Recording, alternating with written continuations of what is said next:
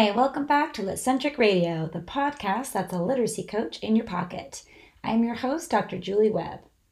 Well, it's pretty exciting because February is right around the corner, and you may not know this, but February 5th is officially called World Read Aloud Day. So that's an exciting thing, and I'm excited because, of course, at Litcentric Radio, all I feature is read alouds, right? and I find it kind of interesting when I think of read aloud, I think of any kind of text that really lends itself best to being shared out loud, right? But I notice sometimes online when folks refer to read aloud, uh, they're referring specifically to chapter books, which I find very interesting. I think, um, you know, why limit ourselves, right, to just thinking about chapter books as read alouds? Um, of course, we can use, you know, picture books to do shared reading as well, but as you know, shared reading is when the students are reading out loud with you and it's a simultaneous kind of thing. But in this case, we're really talking about read aloud where the teacher is doing the most of uh, the actual reading and, and giving kind of the direction that students are following through the interactive read aloud, where we're asking them questions and engaging them in thinking and, and conversations with one another and with their teacher. So, that being said, February 5th, World Read Aloud Day. What will you be reading that day? You got to pick something special and let your kids know that it's a special day. Uh, go ahead and uh, log on to Instagram and use the hashtag Litcentric Radio and take a picture of the book that you're going to be celebrating that day on World Read Aloud Day. I would love to see it. And if it's a book that uh, you know, is going to be worthy for Litcentric Radio, we may feature it on the podcast. That would be really exciting. I love to learn about uh, new books, new authors, new illustrators, at least new to me. And that might be a book, you know, that you've had on your shelf for years and years, and that might be something that was just published. So there's lots of wonderful texts out there, and I try to show a variety of different types of texts and authors and and you know, from different time periods and things like that. So I hope that you will uh, pass that along and share that information. And of course, not only um, not only will I be able to see it, but anyone who follows the Litcentric Radio hashtag will be able to see that. So that would be great. I would love to see what you're reading with your kids. Another thing that's coming right around the corner is Valentine's Day. And for those of us, um, at least in the United States, a lot of elementary classrooms on February 14th will be having like a little class party or a little Valentine exchange where students, uh, you know, share little Valentine cards or something that they've um, they've uh, created or written up uh, for their classmates. And in my opinion, I think Valentine's Day is the best classroom celebration because it promotes writing, right? I mean, writing is actually my favorite thing to teach, hands down. And uh, anytime I can have an excuse to get my students to write more, then that's what I'm going to do. So, Valentine's Day was always a day that we uh, really looked forward to because of all the writing opportunities leading up to that. And then knowing that they were going to get to exchange uh, a lot of things that they had created with other people. So, I encourage you to think about Valentine's Day, not just, you know, let's share candy or let's just read conversation hearts, but let's actually use it to create some real writing for one another and to make someone's day through you know, the kind words that you can share. Actually, today's text that we're going to look at has a, a bridge chart that goes along with it and a writing task that I really think could lend itself well to something like Valentine's Day in your classroom. So that'll be fun for us to explore that today. We're going to actually take a look specifically at metaphors and we're going to use the text The Thing About Bees, a love letter. And I discovered this text last summer at um, a local bookstore of ours, and I thought it was a beautiful book. The colors are amazing, the illustrations. The author, um, Shabazz uh, Larkin, is also the illustrator, and uh, it's just an incredible book in so many ways. And one of the reasons I love it so much is because it's a beautiful uh, example of how you can take multiple genres and combine them really effectively into one book. You know, multiple genres in under one cover is pretty pretty amazing thing to do. And uh, and the thing about bees, we're combining informational text, poetry, um, even letter writing, and a couple of other extras uh, in there that really lend themselves beautifully together. And what I like to use it for is to explore metaphor. And oftentimes, this is the first time I'm uh, introducing uh, this type of figurative language to my students. And uh, for those of you who maybe haven't talked specifically about metaphor before with your students, especially if you're a primary teacher, this isn't something that always comes up in our curriculum or in the standards. Um, but it's something that we want our kids to at least recognize when they hear it and to certainly appreciate it when they hear it. And then later on, or in the case with this text right now, we can teach them to actually uh, write using metaphors, and it can, can lend itself to just absolutely beautiful descriptive writing. So, in order to uh, get my kids up to speed, I'm going to talk with them about what in the world a metaphor actually is. And in this case, uh, in a metaphor, what we're doing is applying a quality to a particular object that um, doesn't actually have that quality. so, in this case, I can think of, um, you know, here's a metaphor that a lot of us have heard before. Uh, you are the apple of my eye. And uh, obviously, your eye does not have an apple, but um, this is a case of figurative language where uh, the true meaning is uh, something that you have to kind of mine through and sometimes is hidden uh, underneath the more literal text here. And, and of course, apple of my eye means that, you know, you are dear to me and you're my darling, and, and I just think you're the most extra special. And uh, in this case, metaphors are fantastic to use uh, to write poetry. And so we are going to do that today and provide students with a couple of sentence frames to make it easy for them to explore metaphor for the first time. And the results are truly beautiful. They're so good you could actually gift these poems to someone. So think about upcoming, you know, Valentine's Day, even Mother's Day, Father's Day, Grandparents' Day, you know, Principal, Secretary Day, all these things, all these excuses we can have to get kids writing more for authentic audiences and for their writing to really, you know, touch someone and be important to someone. This lesson can uh, be a springboard for that. So I hope you stick around and take a listen. Another thing I'm really excited about is a little mini video series that I've created that is on YouTube right now. And it's called How to Code Reading Behaviors with Running Records. And if you actually just type in running records in YouTube, my videos will pop up in the top 10, which is pretty exciting. And what I've done is when I work with teachers, um, especially about guided reading, and we talk about, you know, running records are definitely the other side of the guided reading coin. We really can't do guided reading without running records. They're absolutely integral. And but I know running records can be really challenging to do. Not only um, if you've done them, you know, for years, like I have, I still find them challenging to do. Uh, because they take a lot of uh, expertise and time and attention and a lot of uh, focus for you and the student. And it's hard to keep up with kids sometimes, right? There's a lot going on and a lot we're trying to capture. And of course, as you practice, it gets easier.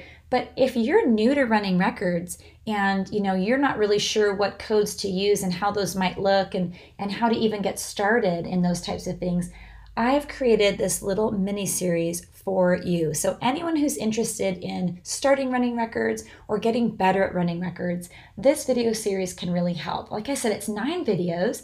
And um, really, what I've done is identified the nine most common codes you're going to use when you take a running record.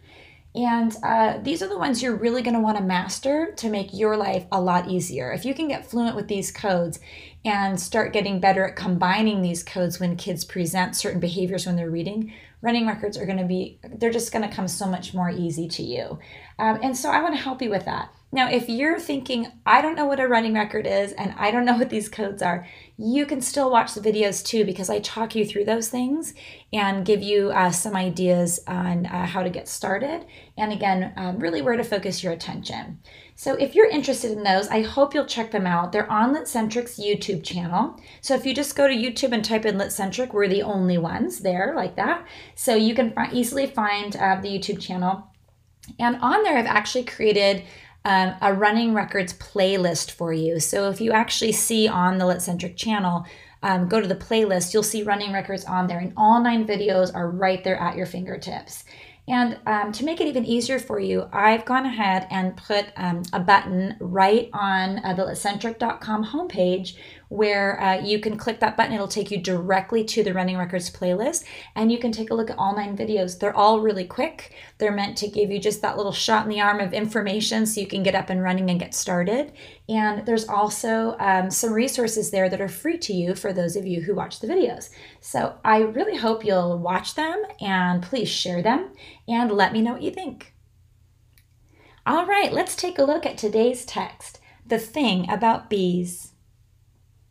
When a bee and a flower love each other very much, a fruit is born. Number one, the flower makes a sticky yellow dust called pollen. Number two, as the bee drinks the flower's nectar, she gets pollen all over her hairy body. Number three, the bee moves pollen from one flower to another. Number four, then we wait. Number five, and wait. Number six, and presto, the flower turns into a fruit you can eat. Number seven, this process is called pollination. We'd be hungry without the bees. They help vegetables and nuts grow too. Thank you, bees. So the thing about bees is a really different kind of book, isn't it? There's so many different kind of directions it goes, even though the language and of course the content and the topic is uh, pretty narrow, which is really interesting. I think it's a great way to show kids how you can really focus very closely on one particular topic or a particular content area and uh, and still be really playful and, and exploratory with the language that you use and the genres that you write in. So, with our bridge chart today, we are going to be exploring metaphors and using the idea of a metaphor to write some really beautiful descriptions in ways that our students uh, likely haven't explored before. So, this bridge chart has uh, two sentence frames that students are going to use. And uh, those sentence frames would be uh, up there uh, ahead of time, usually, uh, because that will save you a little bit of time. And I like to label in there the blanks that I've drawn in um, and show students what type of um, word needs to be put in the particular blanks. So, a couple of the blanks in these sentence frames are going to be adjectives, and all the rest are going to be nouns. So, in order to help students to populate these sentence frames and get them to sound a little more like poetry, is to help them generate some adjectives and some nouns. Um, kind of as a word bank for them to draw from. And of course, I would never limit my students to uh, the words in the word bank. They could add any other word uh, that really made sense in those sentences, and especially if it was something uh, very special to them or something, uh, a word choice that they thought was particularly important, maybe for uh, the audience for this piece of writing, then of course I would let them choose whatever they like. Again, as long as it makes sense in the sentence. Now, the cool thing is, is that with metaphors, it's actually kind of hard not to make sense because again with the metaphor we're taking you know we're applying a quality to an object that really doesn't have that quality. So we can be a little bit playful and maybe try some things out that uh, wouldn't work in just an everyday kind of normal sentence. So to create our um, adjectives and nouns i'm going to have students help me generate language that would go in either of those categories. And first i would probably start building um, a bank of nouns. And in, in this case i'd like the nouns to focus on things that are uh, maybe sweet, darling, very special, very meaningful things. Um, because these uh, metaphor sentences that we're going to be writing really lend themselves well, like I said, to maybe a Valentine poem, or it really does sound like poetry that um, you might give to someone who is very dear to you. And so that's the tone that we're going to um, approach this with. Now, that doesn't mean you can't use these uh, sentences or metaphors in other ways. You certainly can. But uh, if we have a tone that jumps all over the place, and if there's nothing that kind of unifies it, then the metaphors are really going to fall apart and just sound confusing. So we want to make sure that the tone is correct um, so that any of the words the students choose, um, they really are striking that chord and maintaining that. So it really does end up sounding like a really sweet piece of poetry. So some examples of nouns that we might generate are kitten and puppy, um, heart, star, mom and dad, friend, rainbow, smile, bumblebee, like from the text, um, sunshine, summer, family, sky, friendship. Kind of these kind of helpful, you know, special, special people kind of words. And uh, I think it's easier to generate the nouns first because then when we generate the adjective word bank, we can use the nouns to help us generate the adjective. So, like if I have the word puppy, maybe I might come up with the adjective of cute. Whereas if I look at star, I may not call it cute, right? Or um, if I come up with um, the word mom, um, I might think of the word like huggable, right? Because that's something you would do. I wouldn't necessarily, you know, come up with an adjective that doesn't match that. Now, that's not to say that all the adjectives in your list or in your word bank are going to match up perfectly with all the nouns, because that's certainly not true. But you're going to allow students the freedom to make those decisions for themselves. And if you need to coach them along to make good decisions about which um, adjectives and nouns go together well, then you can do that. But I think for a lot, a lot of kids, this will be a fun thing to explore and try out. And of course, they can move words in and out of that sentence frame very uh, quickly and easily to determine if they like the way that the writing is sounding or if they want to make a quick switch and make an improvement and revise that. And so, most of the time when I write with students, I'm not providing sentence frames unless there's a particular, uh, you know, academic language or something we're focusing on, or I have students who need that particular support in that lesson.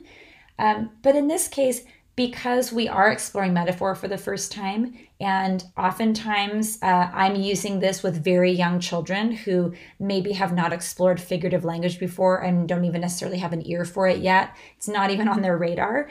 Well, then I find that sentence frames can be a very helpful support just knowing that anytime you use a sentence frame, eventually you want to be able to remove that frame and have student language take over. And if they've had enough experience with good academic language from you and instruction from you, and of course, plenty of practice and application of that, eventually they're going to be able to produce language both orally and in writing that's influenced by those sentence frames and starts to emulate those really as mentor sentences and uh, they'll soon adopt that language for themselves and that's really the goal. We're providing these so students can be safe to explore these things and take some risks and try them on for size.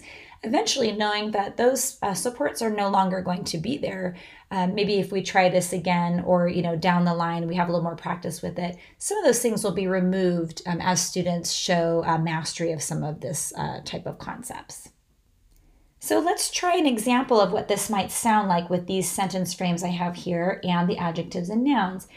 So for our first sentence, we need one adjective that's going to go with one noun. And the next part of the line just has two different nouns, kind of like apple of my eye. Apple and eye would be the nouns.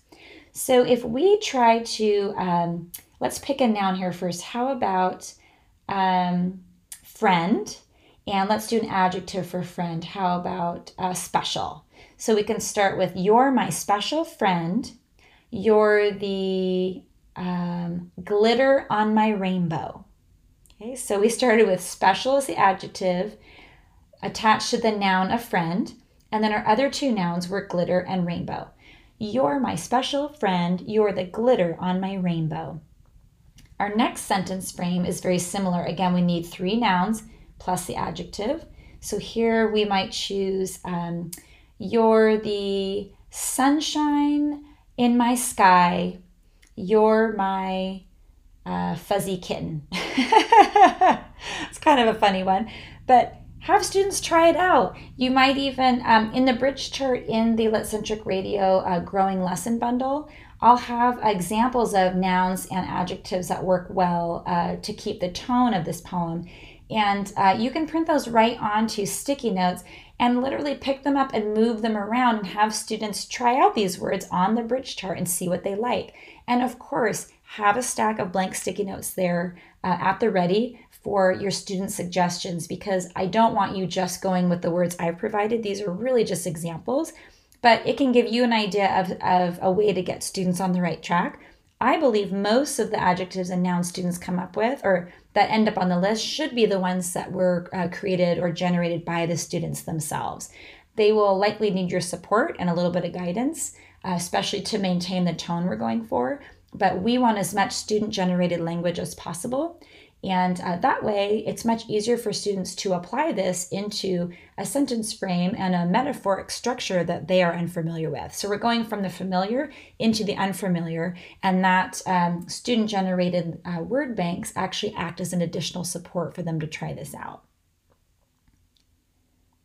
So that's our lesson and book for this week on Litcentric Radio. Thank you so much for listening week after week. I would love to hear from you. And again, for World Read Aloud Day, the books that you are excited to uh, read to your students, follow Litcentric on Instagram. You'll find me. I'm at Litcentric. Very easy. You'll see Dr. Julie Webb in my picture there. And uh, use the hashtag Litcentric Radio to share those uh, read alouds you're going to do on February 5th.